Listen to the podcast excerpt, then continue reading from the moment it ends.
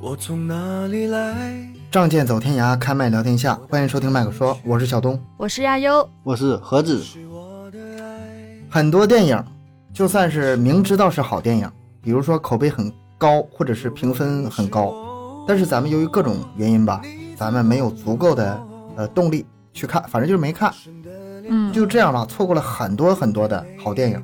你们有没有这种感觉？有啊，就是特别是那种节奏比较慢，前面可能半个小时它会进入的比较慢的那种，就有时候觉得没有这个很难静下心来看，真的会没有耐心。而且这样吧，好电影很多都是这样的。啊，对对对，我也发现了，是我要不做节目，我这不这我能看这么多电影，我这这次呢，听友就给我们留作业了哈。之前有个听友在评论中说，想让咱们三个聊一聊那个《何以为家》这部电影。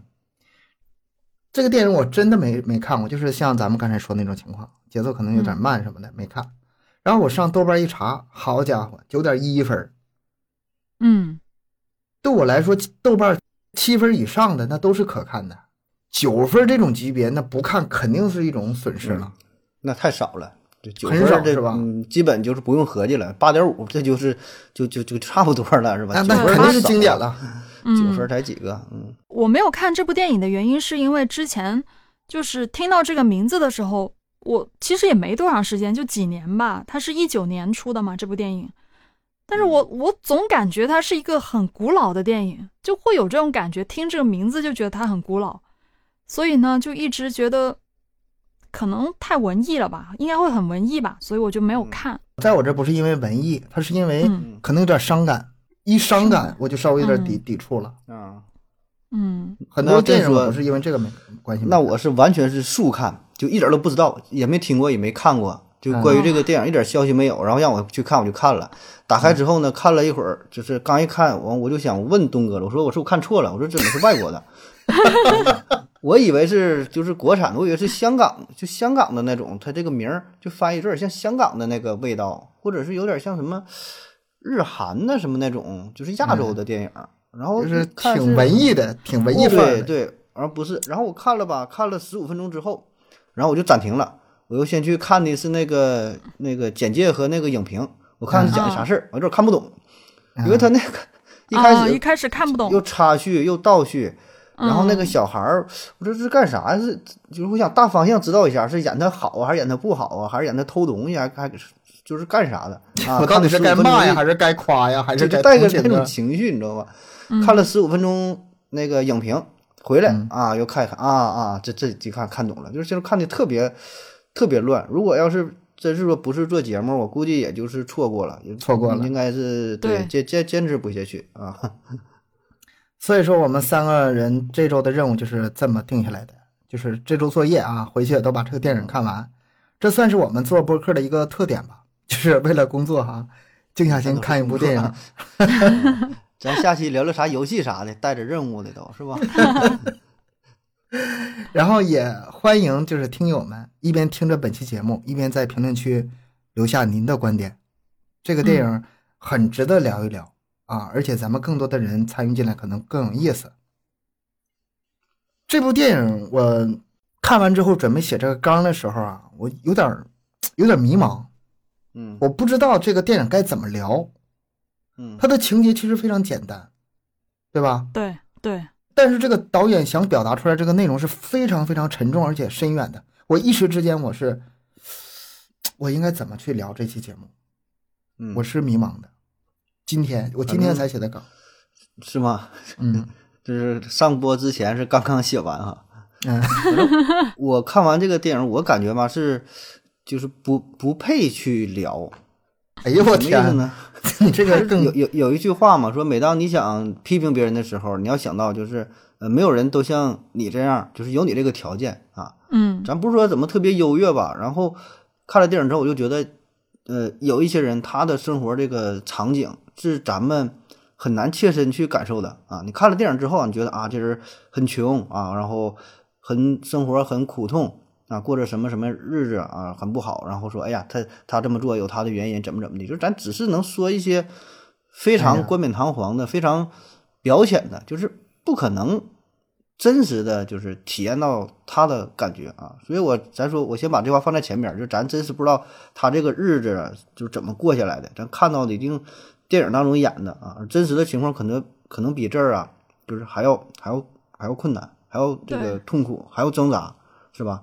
所以我说咱咱可能就是没有资格啊，所以咱理解的保证是不到位啊。咱说咱日子倒不是怎么好吧，但你说跟那些这些这个战争这些国家是吧，跟这些难民相比，咱保证是日子过得不错了，起码是和平啊啊。所以咱就是想到哪说哪吧啊，保证想哪儿可说能下哪边儿。估计对也得有人吐槽，你说你们都是日子过得好了，然后怎么怎么地，搁这儿瞎逼说啥呀，是吧？保证会有这种人，我觉得咱先打个预防针儿。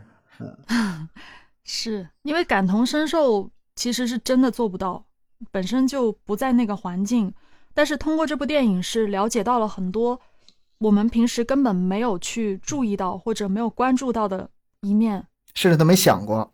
对，完全不在自己的认知范围里面的这种嗯情况，嗯、然后才看到原来，嗯，就对比起来，觉得自己还是生活的挺幸福的，咱们聊了半天，然后但是有听友可能还不知道没看过这个电影哈，也不知道咱们聊啥。嗯先把这个电影就是很，我用最简短的话跟大家介绍一下。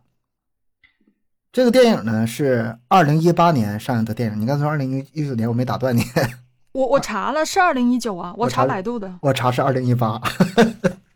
你俩有时间差，咱俩我真的查啊了， 我不重要，不重要啊。导演是一位来自黎巴嫩的女导演。影片讲述的内容是什么呢？一个十二岁的少年在黎巴嫩的贫民窟，实际上他就是一个难民营啊嗯，，在那里面艰难求生的故事。整个影影片中最核心的台词是什么呢？就是这个小男孩在法庭上控告父母，控告的内容是：你们不应该把我生下来。就是这句台词啊，让我如鲠在喉啊！你说这个电影到底想表达什么？我第一个反应哈、父母对这孩子的教育问题啊，嗯生下来就应该好好教育，啊不讲这个教育是吧？那讲他这个第小孩儿，小小孩儿这个没培养好是吗？越想越不，但是越想越不是这么回事儿。你越往后看嗯，觉得他这个想说的不是这事儿。嗯然后单说一个孩子怎么贫苦，生活多困难多艰难，嗯，没这么肤浅，没这么肤浅。然后很多的人是这么写的，说那么穷啊，然后还生那么多孩子，话题归结到超生的问题上了嗯啊，这这就更窄了，这就更窄了。嗯，我相信很多人看完电影之后，可能也是到这个思考到这个地步，没有再往深的一步想。我是看了很多影评，然后再好好想了半天之后啊，不是这个，他想讨论的不是这个问题打开任督二脉了。啊。实际上，它更接近的是难民的问题。我个人理解啊，他探想探讨的是难民的问题。呃，这个电影究竟讲什么呢？就是咱们仨啊，再加上咱们的听友，咱们共同探讨一下吧。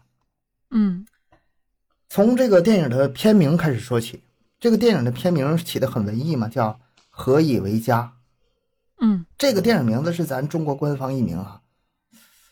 结合这个电影的来看，你们就说这个译名起的好不好吧？格局很高，反正看了就很文艺，很贴但是切。也对，挺惨的吧？就看名字就觉得挺惨的。嗯，但是呢，它的英文的这个原名儿直译过来，不经过咱们这个大陆官方的这个译翻译，直译过来它是另外一个名字。这个名字一出来，跟“何以为家”马上就俩感觉了，你甚至感觉主题可能都不一样了。嗯嗯它原名是什么呢？这个很值得重点说一下啊。原名英文读不出来，直译过来叫加百农。 嗯啊，那就英文就是 Jabnon 行，你说的对，你说的对。加百农，这一听就是什么天使啊，圣经基里的督地教儿基督教里圣、嗯圣经里的内对容，因为咱们中国没有这个文化氛围，所以说对这个词很不理解，翻译这个名儿啊咱也不知道啥意思。但嗯是在啊就是有这些基督教国家，他们理解的话，呃，一看这名儿就知道要说什么了，就不会有我刚才的疑问了。是吧，是个是个隐喻是吧？代表着、哎对，代表什么意思？嗯这个名字更能贴近这个电影的灵魂和文化内核。嗯加百农这个名字对咱中国的听友来说是非常非常陌生的啊。呃，稍微解释一下，这是圣经中的一个地名，在嗯加利利海附近那一片儿，说是当初耶稣开始传道的时候迁居到这儿了。所以说，这里有不少的神迹和重要的事情发生。后来又发生什么事儿了呢？加百农当地的农民们就是不愿意相信耶稣，把他赶出城外，就是赶出了这就这片土地。从此以后，这片土地就没有了希望，变成了一片废墟。所以，加百农也被叫做被上帝遗弃的城市。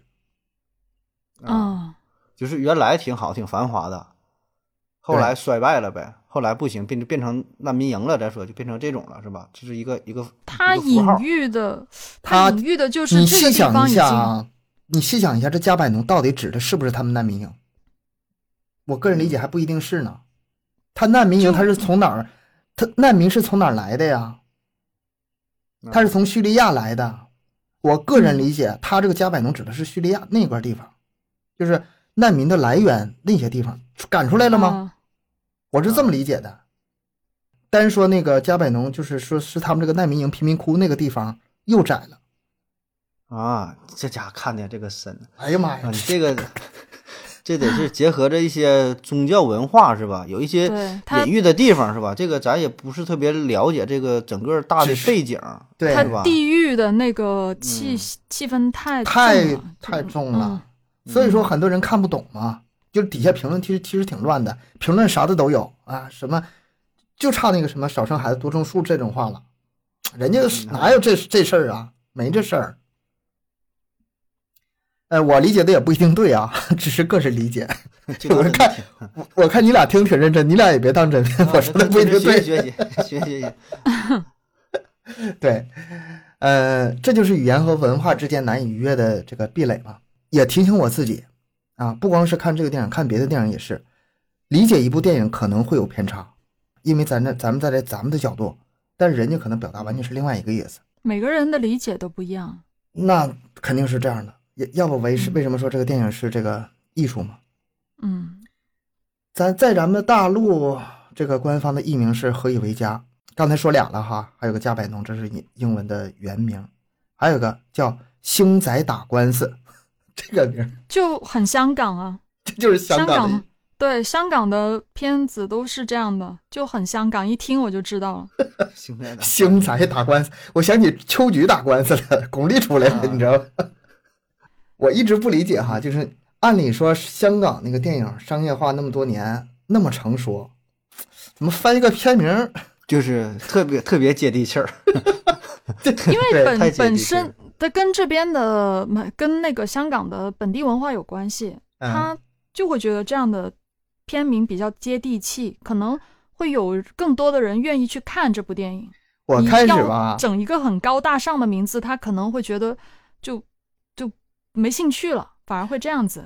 我开始还想，他这个星星仔打官司是不是里面有什么隐喻啊，有什么呃来源呐、 这就是嗯，后想来多我一了看 对，后来一看看他其他几个电影，什么呃《摔跤吧，爸爸》，他们香港翻译的是“打死不离三父女”，啊，《神秘巨星》就是阿米尔汗那个，啊，他的知道艺名是“打死不离歌星梦”，这这已经不能太直白了。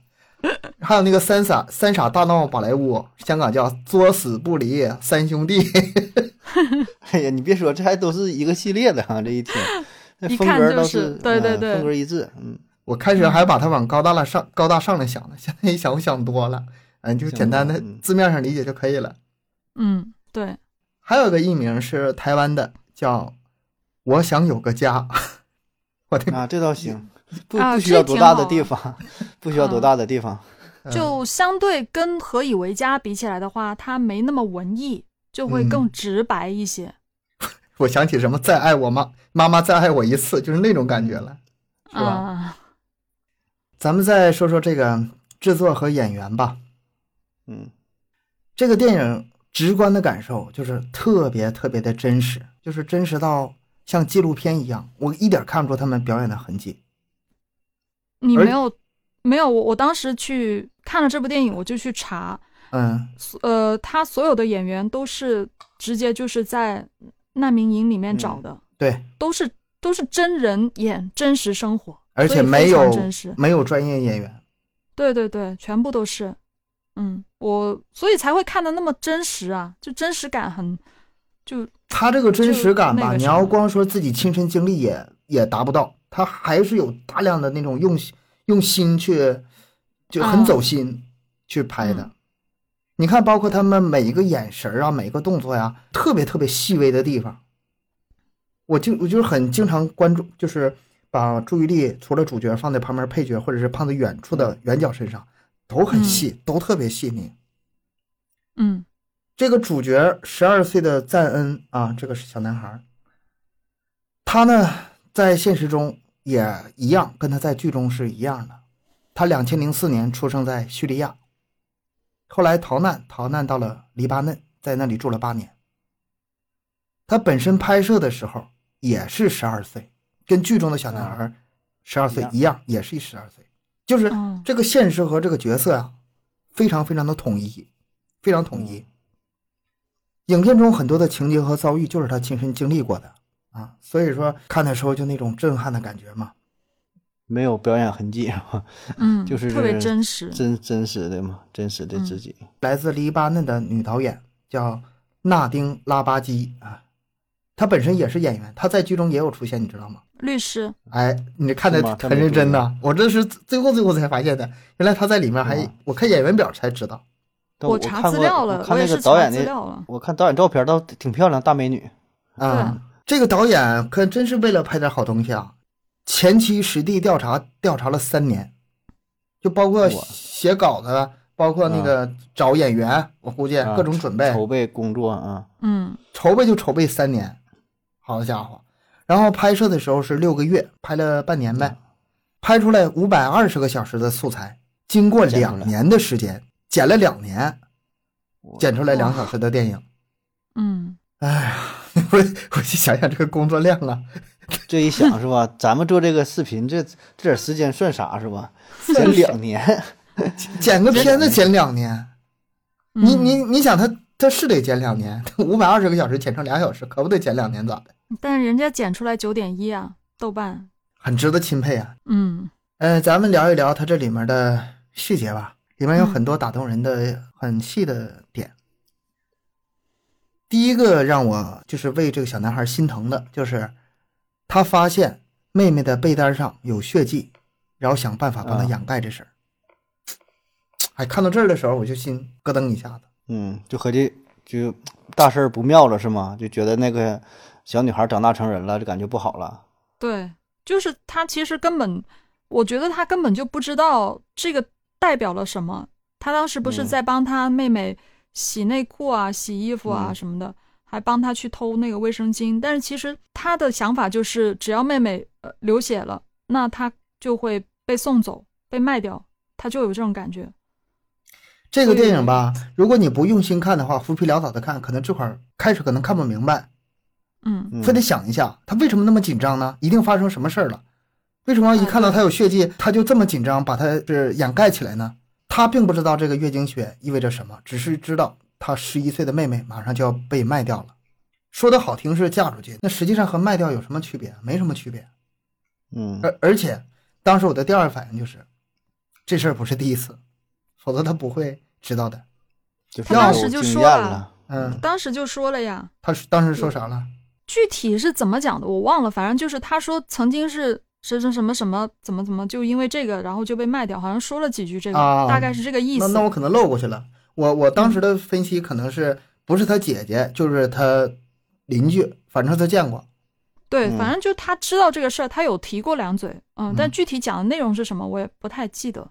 所以说他就很明确的知道啊，这大事不妙，妹妹保不住了要。一个十二岁小男孩就这么拼命的保护妹妹，甚至想带她离家出走，哎，就那一刻我就是特别心疼。就是从这件事开始啊，他后面这个小男孩做的很多事情吧，按理来说，呃，应该是坏事儿，但是我恨不起来。嗯，你包括他偷东偷东东啊西什么打打架，啊他的心意一直都是好的，他都是为了别人去做这些事儿，而且看得很感动，甚至他抢别的小孩那个奶嘴儿的时候，我都可感动了。嗯，他为了对对对，还抢那都个是滑为板了车，别人。对啊，嗯，那抢滑板车，那后来那个，对啊，你说你要正常情况下，我我是这小孩儿呃什么小孩儿啊？学也不上，偷鸡摸狗，是吧？但是我在他身上就恨不起来。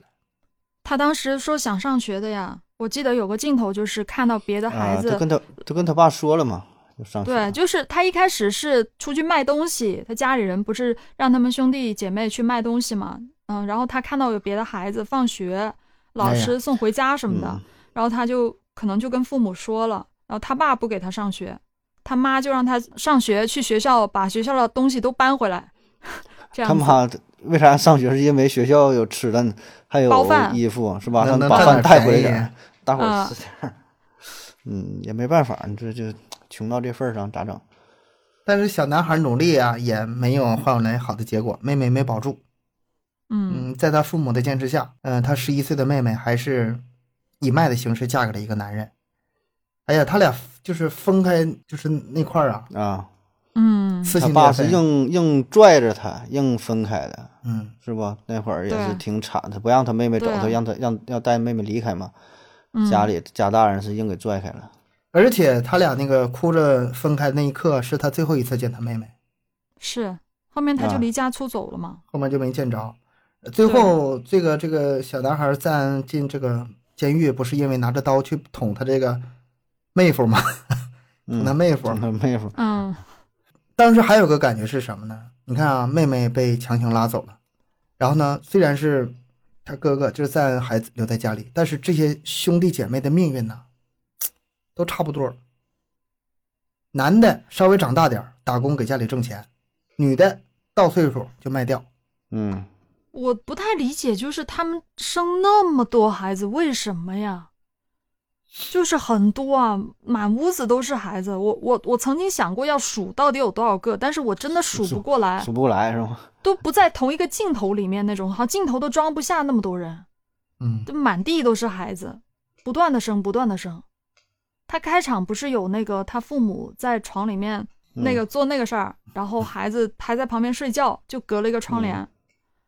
你就那大地方嘛，就拉个帘儿，对啊，那那他们就不会避孕嘛？就是还是没有这种概念嘛？还是认为生孩子就是好事儿呢？都那么穷了，他这个电影里吧，嗯，没有多过多的说他父母为什么要生这些孩子，虽然控诉了，但是没有过多的去交代。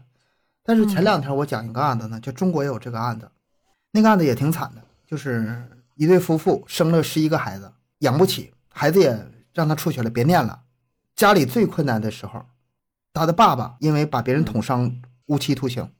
你说这一家人怎么活一个妈妈带十一个孩子，啊？哎呦天，真的是爸爸无期徒刑了。然后他爸爸的理由是什么？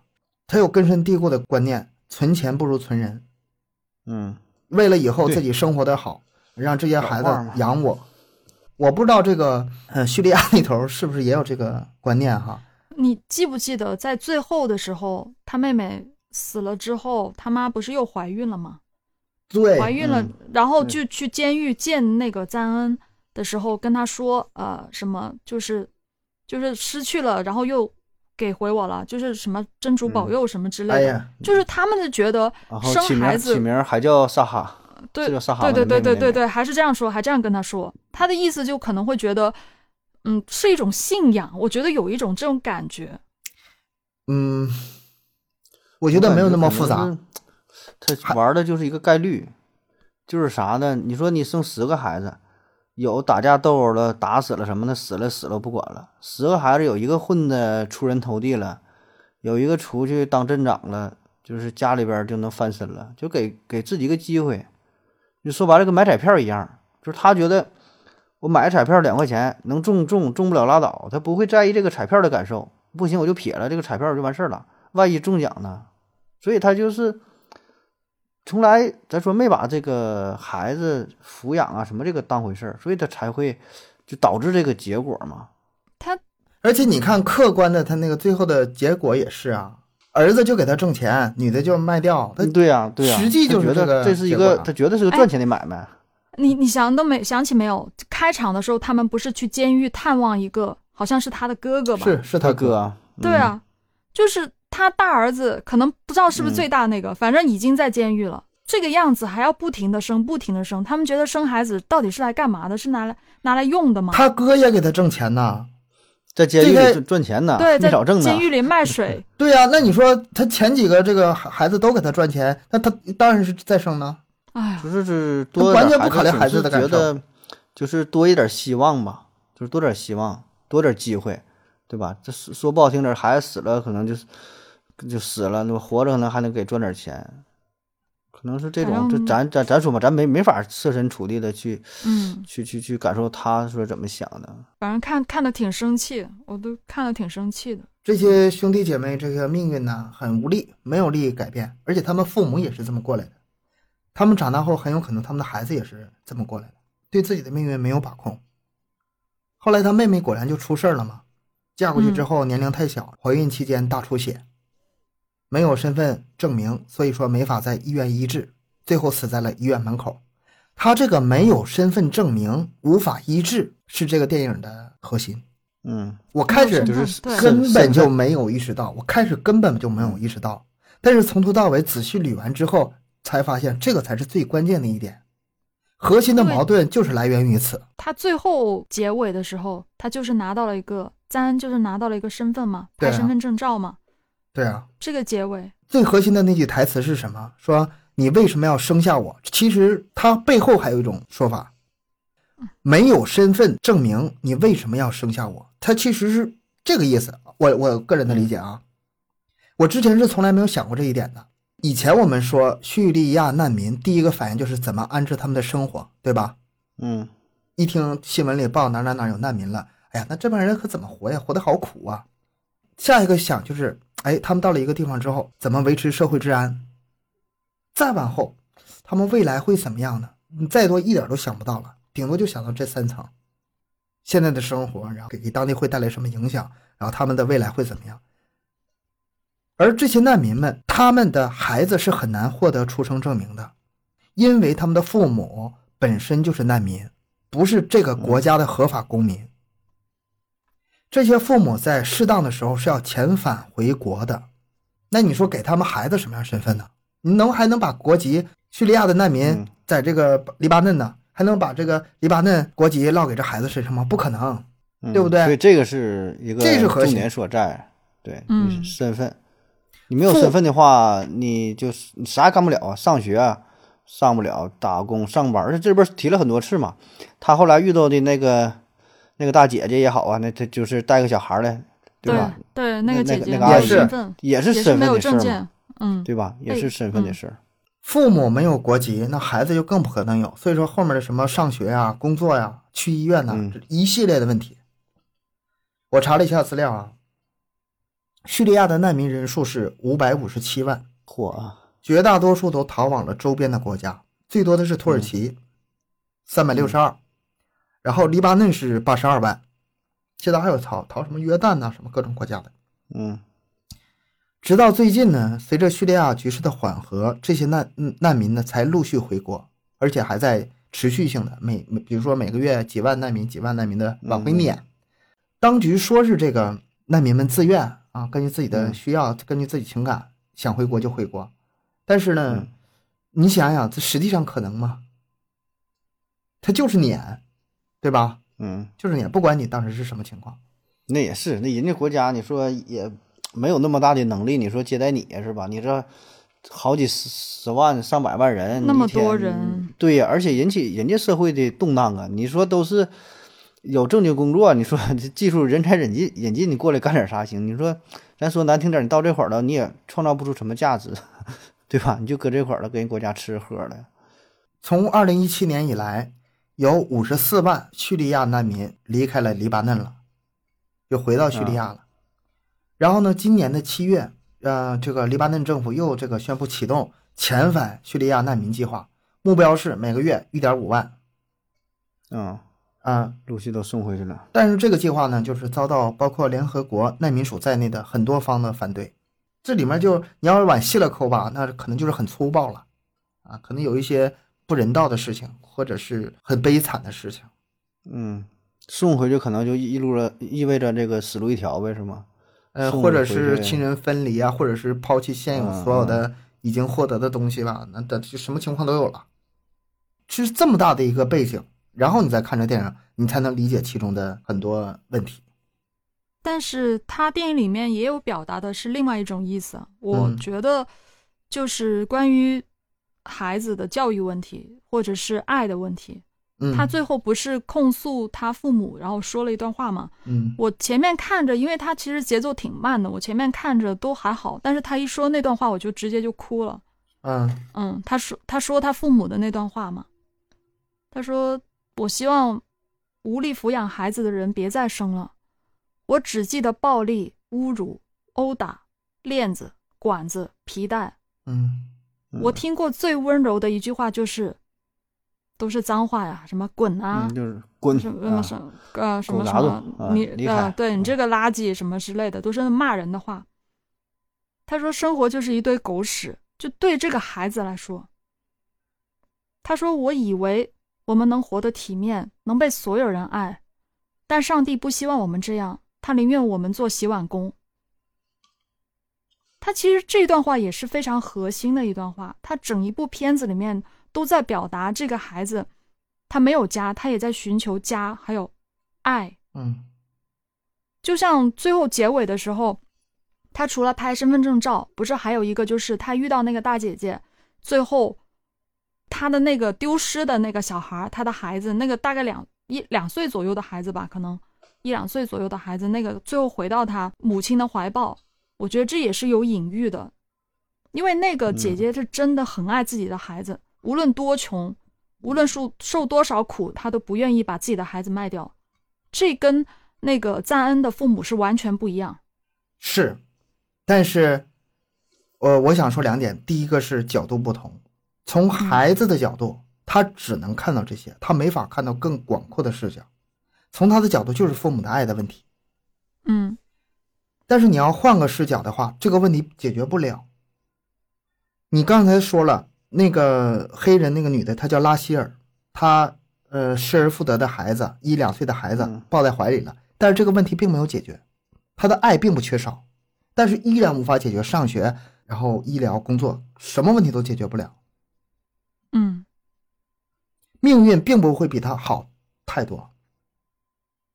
这个问题的根源还是说这个难民的问题。那肯定这是一个你大把问题那个大问题解决完之后，下面的问题再一个一个解决的，他是这么解决的。他不是不想教育，他教育得了吗？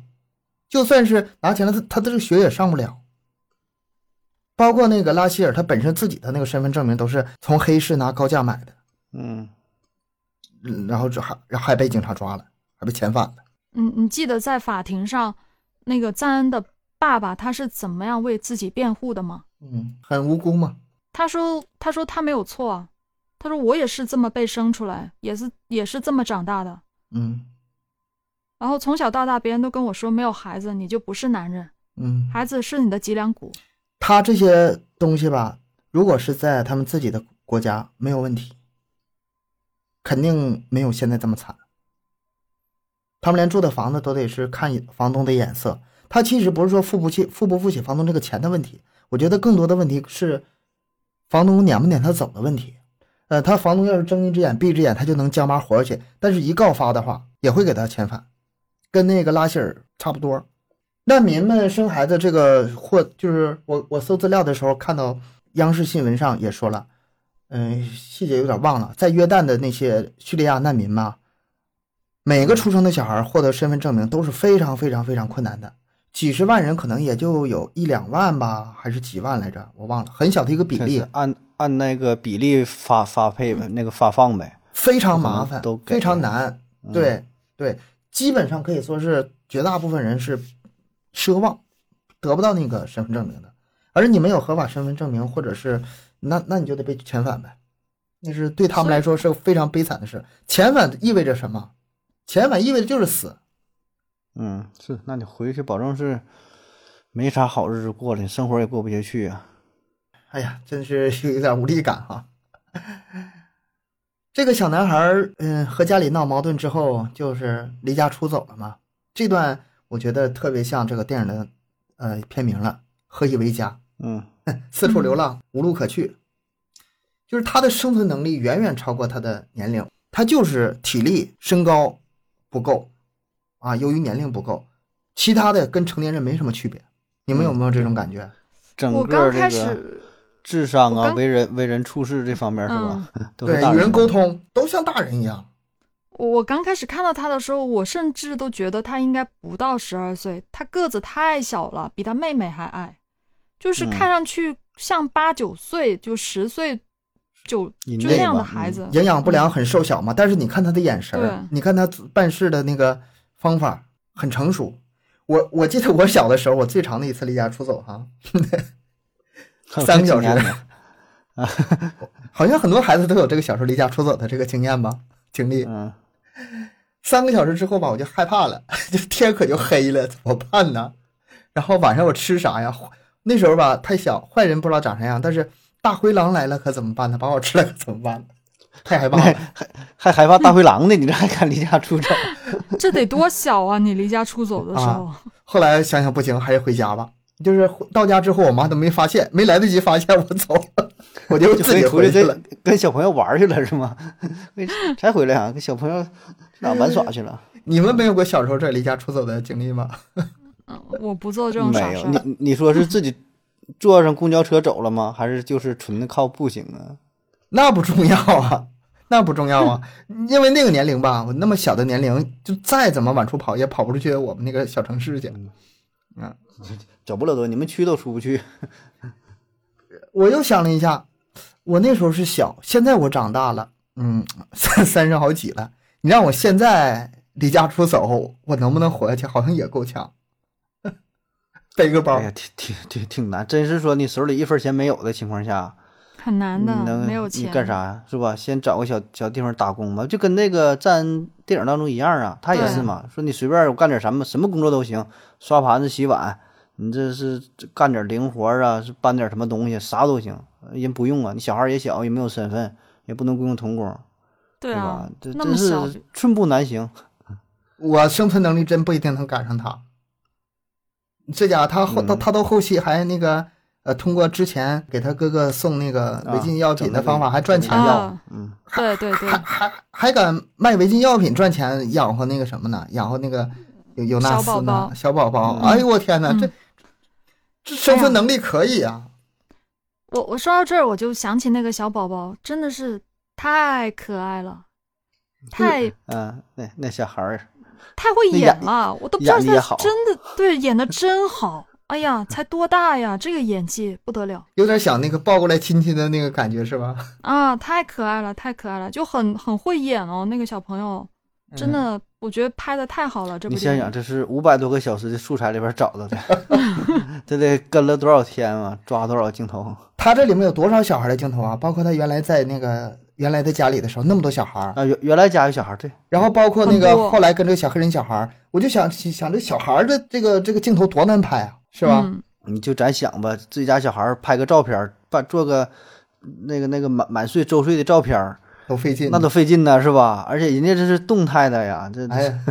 整个一个一个画面一个场景拍摄，他遇到那个黑人黑人女人拉希尔，挺幸运的，就是他最饿、最走投无路的时候碰到她了。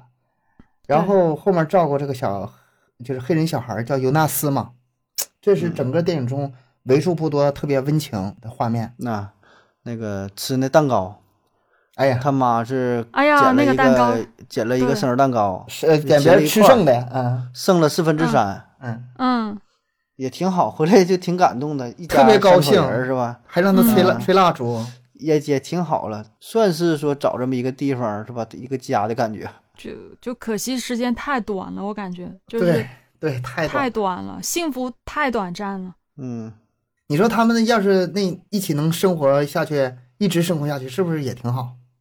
那肯定啊，但是我觉得就是那个女的被捕了之后，那个最艰难的才开始，就是她，这是她最太艰难的时候，太惨 了。 一下子我就感觉这本来已经够难了，我想不出更难的方法，结果导演给我了一个 更难的，原来是嗯一个十二岁小孩在外独立生存太难了，现在又拖了一个一两岁的孩子得只得照顾得养，你说你说不用我说，在外边我自己搁家看这个小孩儿开一天，我都我都 带俺家小孩，我都觉得我都真有有点真的那个是那，他呃又要照顾自己要吃，孩子也得吃，他就去抢，他带孩子抢带牛奶挺好呢，你你你看嗯你发现没？他有很多妹妹嘛，弟弟妹妹多呀，他家里哎有经验，有经验对了。他真的有经验，而且他真的是那种心地特别善良的孩子。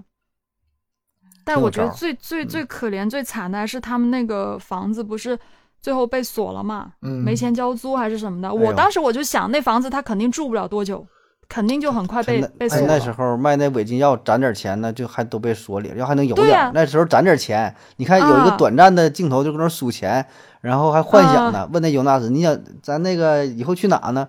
是去对瑞典呢，还是去土耳其呀、还是去什么？他说了几个地方嘛，说的，呃去不同地方钱还不一样，说是咱选一个。就那时候攒钱了， 钱要够了， 挺高兴。嗯多么短暂的对幸福啊！就那么就啥也没有过去了。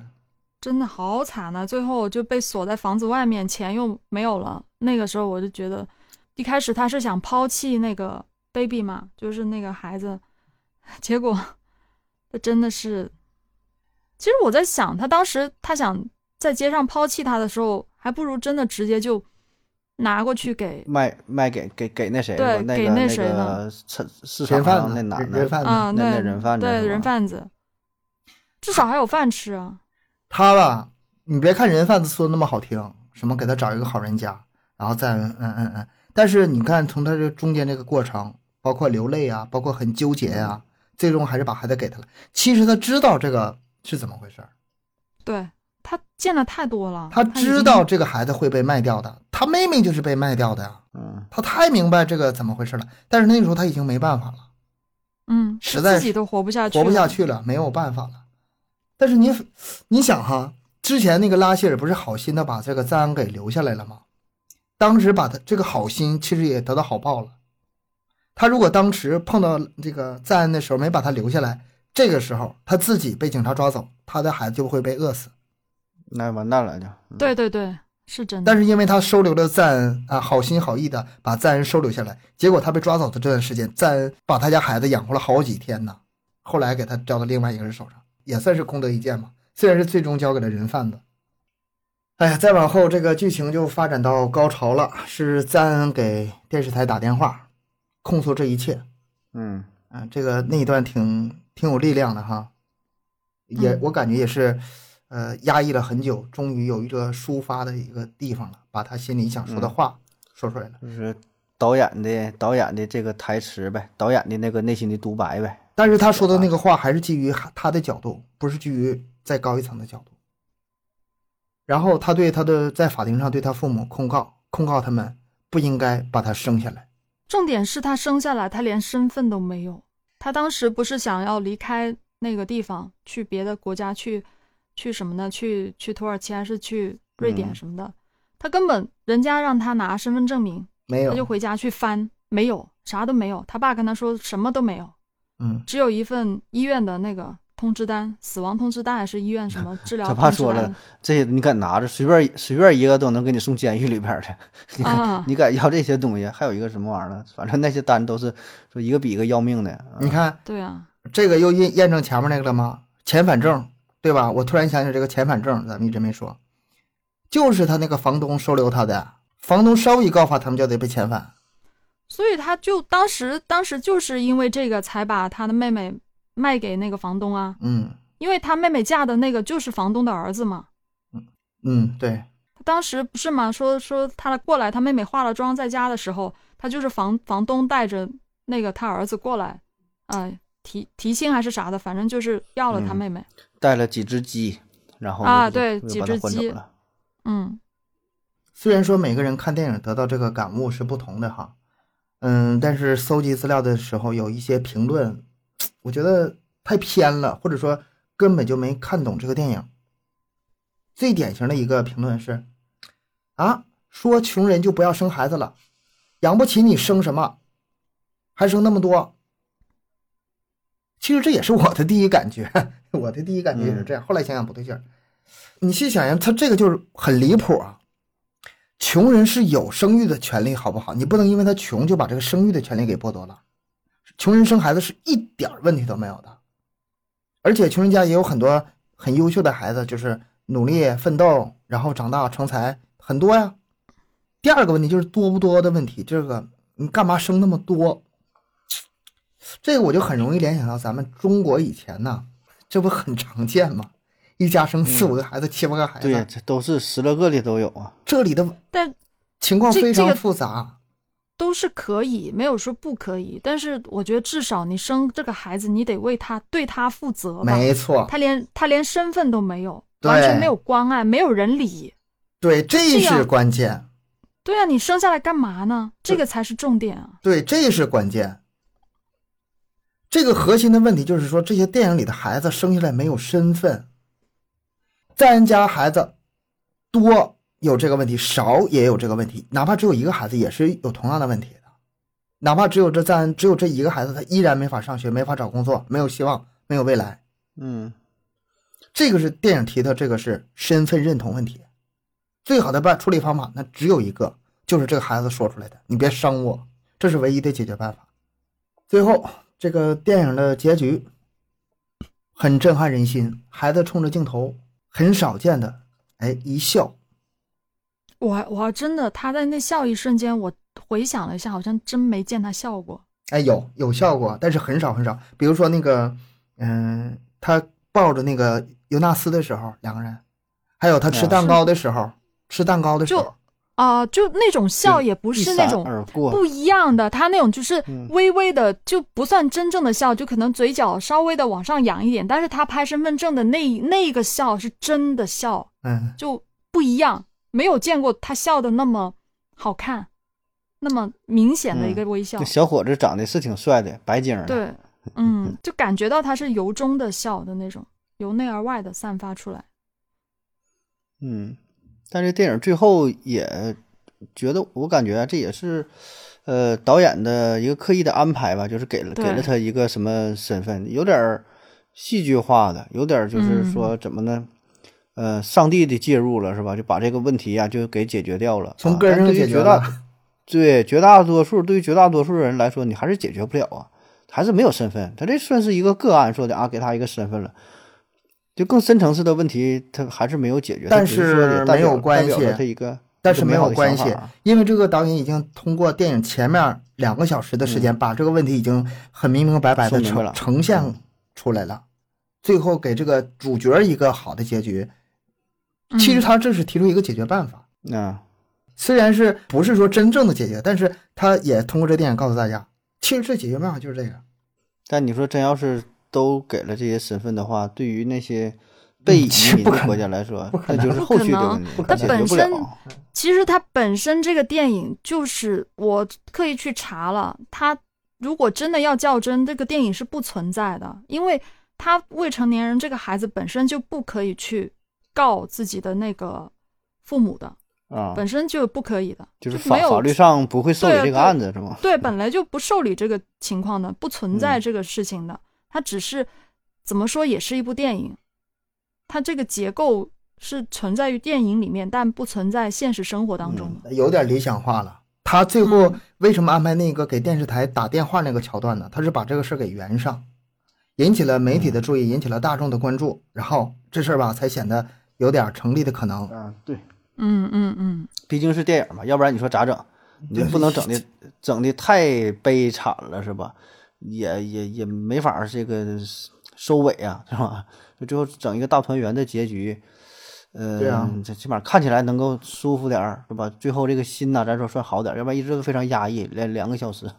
哎，那一笑那一刻很压啊抑，我我真的像被闪电击中一样，就是我我我我开始还绷着看呢，就是随着因为他之前的那个表情也是非常严肃的啊，让他站左点儿，他站右点我儿，还以为他拍什么照呢？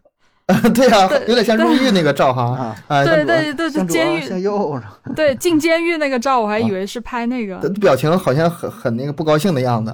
嗯嗯嗯，然后最后台词来了一句：“这是给你拍身份证明，又不是拍死亡证明。”咔一笑，嗯随着这句台词，再加上他这一个笑，哎呦我天呐，我就像被雷击中了一样，嗯，太震撼了。结局还是美好的，美好的。现实中这个小演员这个也很不错，这个小演员不是拍了这个电影之后获得了很多大奖吗？嗯，他本身不就是叙利亚的难民在黎巴嫩生活吗？后来拍完这个电影之后，全家去挪威了，也是一个嗯哎呦不不错的结局。这行了，这到了那这这好福利待歹遇是就够个了名演员了呀，这电影这么后火，来好像也拍了别的电影吧，一共好像就拍了两部，这是第一部，然后又拍了一部，再往后他就后面不是还有一个他现实的采访吗？我看到他都长大了，嗯就是有有一些他长大了的镜头。很帅，这些小演员太帅了。零嗯四年的，是不？零四年出生，十八岁了，现在对呀、现在也不啊大，大现在也不大。嗯，嗯，无论是现实中还是电影中，都是有一个非常圆满的结局。但是电影中所呈现的问题还在。当今这个世界上，依旧有非常多的难民生活在底层的，没有身份，这些是这个电影想让我们去持续关注的。嗯，行，那咱们今天就聊到这里吧。呃，节目就到这里，感谢大家收听，欢迎大家多多留言、分享、点赞。节目更新时间三七二十一，加听友群联系主播商务合作，可以关注我们的微信公众号“麦克说 Plus”。再见。下期见，拜拜。拜拜。